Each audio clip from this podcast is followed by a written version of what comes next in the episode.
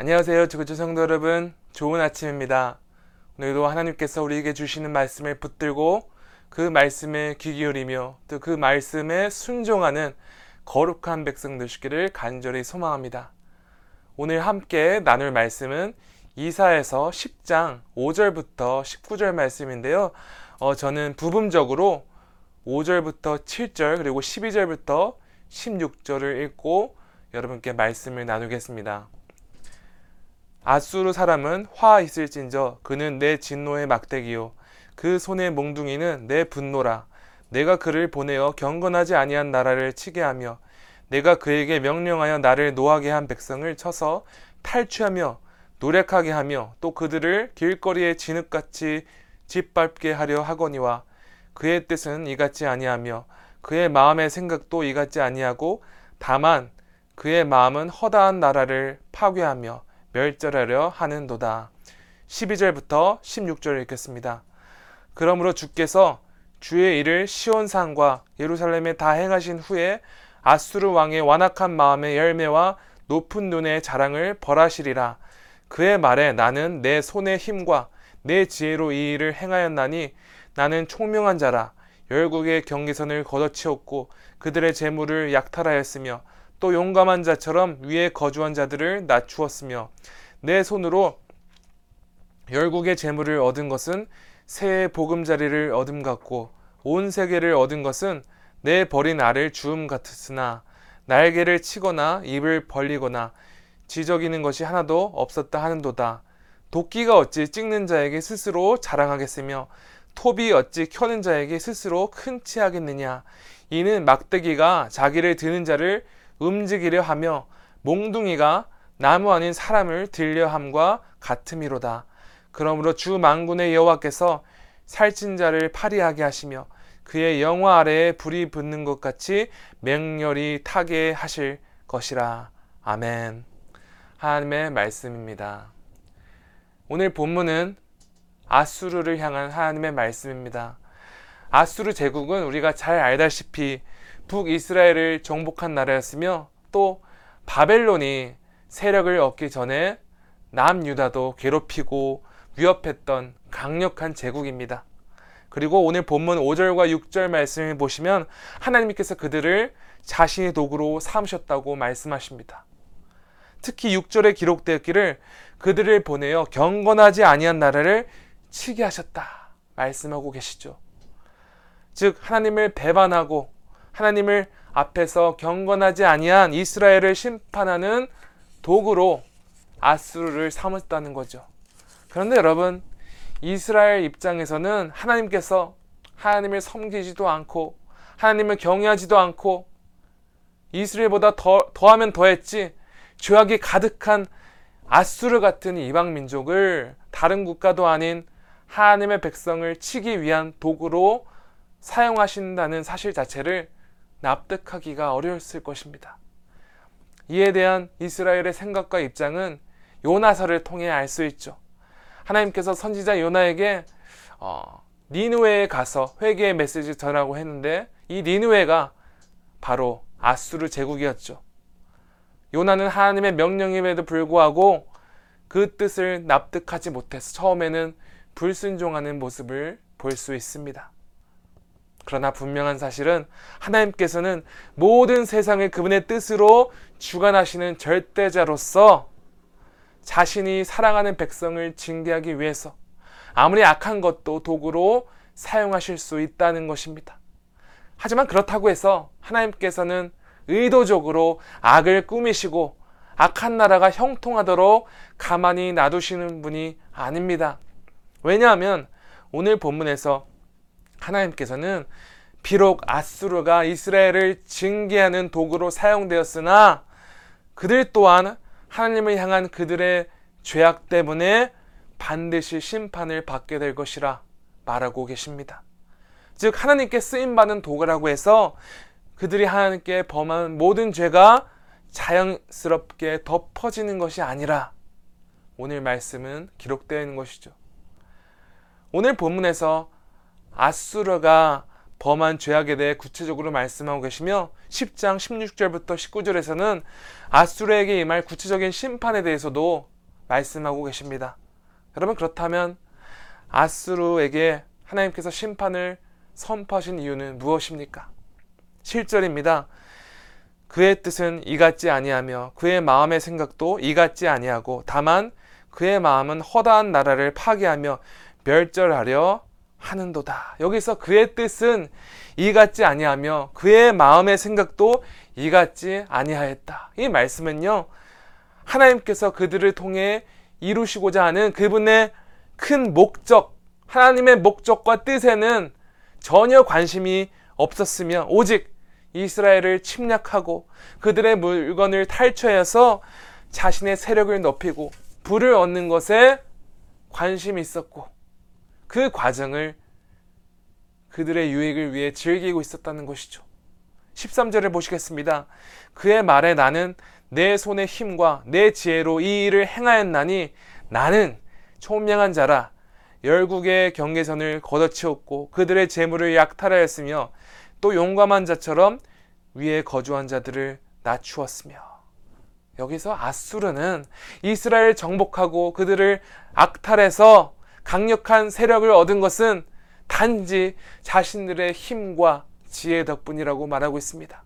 그들은 하나님께서 자신들을 심판의 도구로 사용한 것조차 부인하였고 오로지 이스라엘을 정복함으로써 세력을 넓히고 부를 얻는 것에만 관심이 있었고 이 모든 것을 다 자신이 하였다. 한마디로 하나님을 완전히 배제하는 것이죠. 한마디로 앗수르의 제일 큰 문제와 그들의 죄악은 바로 교만이었습니다. 15절에서 하나님께서는 그들을 자기 멋대로 생각하고 움직이려고 하는 도끼와 톱에 비유하면서 도구가 그 도구를 사용하고자 하는 주인의 뜻대로 움직이지 않으려 하고 오히려 자신의 뜻대로 움직이고자 하는 것, 이것은 있을 수도 없으며 참으로 어리석은 것이라 말씀하십니다. 결론적으로 하나님께서는 12절에서 이스라엘을 징계한 일을 마친 후에 앗수르의 완악하고 교만한 태도에 대하여 반드시 심판을 내리실 것을 말씀하고 계십니다. 성도 여러분, 그렇다면 오늘 우리는 이 말씀을 통해 어떤 영적 교훈을 얻을 수 있습니까? 오늘 우리 이 말씀을 읽을 때 단지 이 말씀이 앗수르 민족에게 해당되는 말씀처럼 과거 역사 이야기처럼 읽어서는 안 됩니다. 오늘 말씀을 묵상하면서 우리도 하나님께 쓰임받는 백성으로서 주권자 하나님이 뜻하시고 행하시는 일에 온전히 순종해야 할 뿐더러 항상 하나님 앞에 겸손해야 하는 존재임을 기억해야 합니다. 여러분, 우리는 하나님께서 우리에게 주시는 물질적인 복, 또 건강을 허락하시고 이 세상에서 안정적인 삶을 허락하신 것에 대해서 너무 교만해서는 안 됩니다. 마치 하나님께서 나를 더 사랑하시기 때문에 내게만 복을 내리셨기 때문에 그것을 당연히 누리고 또 그 복을 내 이익과 내 계획을 위해서 사용하는 것은 절대로 안 되는 것이죠. 왜냐하면 우리는 하나님 나라를 위해 쓰임받은 일꾼이기 때문입니다. 하나님의 도구이기 때문입니다. 하나님께서는 우리에게 지혜와 재능을 맡기신 것입니다. 그것을 우리에게 허락하셔서 하나님을 섬기고 잃어버린 영혼을 구하는 일에 사용하라는 것이지, 그것을 가졌다고 해서 교만하며 이웃을 긍휼히 여기지 않으며 오직 나의 이익과 나의 뜻을 위해 사용한다면 결코 하나님께서 기뻐하지 않으실 것이라는 것이죠. 우리는 모든 것의 주관자이신 하나님 앞에서 늘 겸손해야 하며 하나님의 뜻대로 무엇을 행한다고 말하면서 막상 우리 삶 자체는 하나님의 말씀에 귀 기울이고 있지 않은지, 그 말씀을 외면하고 있지는 않은지, 그리고 하나님의 뜻 대신 내 스스로가 내키는 대로 내가 얻고 싶은 것을 얻기 위해서 살고 있는지 않는지 늘 점검하고 우리 자신을 되돌아보아야 합니다. 오늘 성도 여러분께서는 오직 은혜로 구원을 받아 이제는 하나님 나라를 위해 쓰임받는 도구임을 믿으십니까? 사랑하는 성도 여러분, 하나님께 선택받은 백성이자 그분의 도구로서 늘 하나님 앞에서 겸손하여서 나의 이익과 뜻이 아닌 오직 하나님께서 뜻하시고 이루고자 하시는 일에 삶의 모든 초점을 맞추고 그분께 충성된 백성 되는 지구촌 성도 여러분 되시기를 간절히 소망합니다. 마지막으로요, 주님 말씀하시면 이라는 찬양 부르고 오늘 순서 마치도록 하겠습니다. 주님 말씀하시면 내가 나아가리라. 주님 뜻이 아니면 내가 멈춰서리다. 나의 가고 서는 건 주님 뜻에 있으니 오 주님 나를 이끄소서. 뜻하신 그곳에 나 있기 원합니다.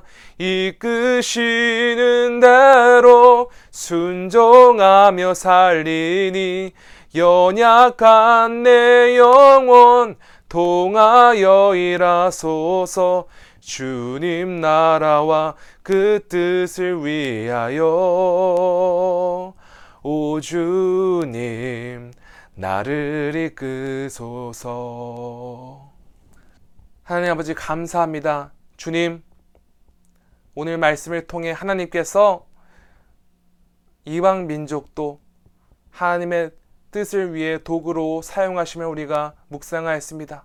그럼에도 불구하고 하나님의 도구일지라도 하나님의 뜻이 아닌 자기의 뜻대로 행하기 원하며 자기의 유익대로 자기가 얻고자 하는 것을 위해 마치 하나님의 일을 하는 것처럼 말할 때 그것을 하나님께서 결코 기뻐하지 않는 것을 오늘 말씀을 통해 깨달았습니다. 주님, 늘 하나님 앞에서 겸손하게 하여 주시옵소서.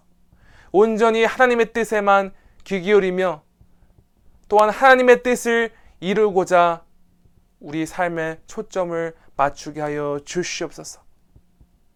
아버지, 앗수르 백성처럼 교만하며 하나님을 우리의 주권자로 인정하지 않는 죄를 범하지 않게 하시고 우리의 평생 동안 하나님을 경외하며 하나님을 주권자로 모시며 또한 하나님께서 말씀하시는 모든 것을 순종하는 거룩한 백성 되게 하여 주시옵소서. 주님, 오늘도 주님의 뜻대로 살아가기를 소망하며 주님, 우리를 주님의 뜻대로 이끌어 주시옵소서. 감사합니다. 이 모든 말씀 우리 구주 예수 그리스도 이름으로 기도합니다. 아멘.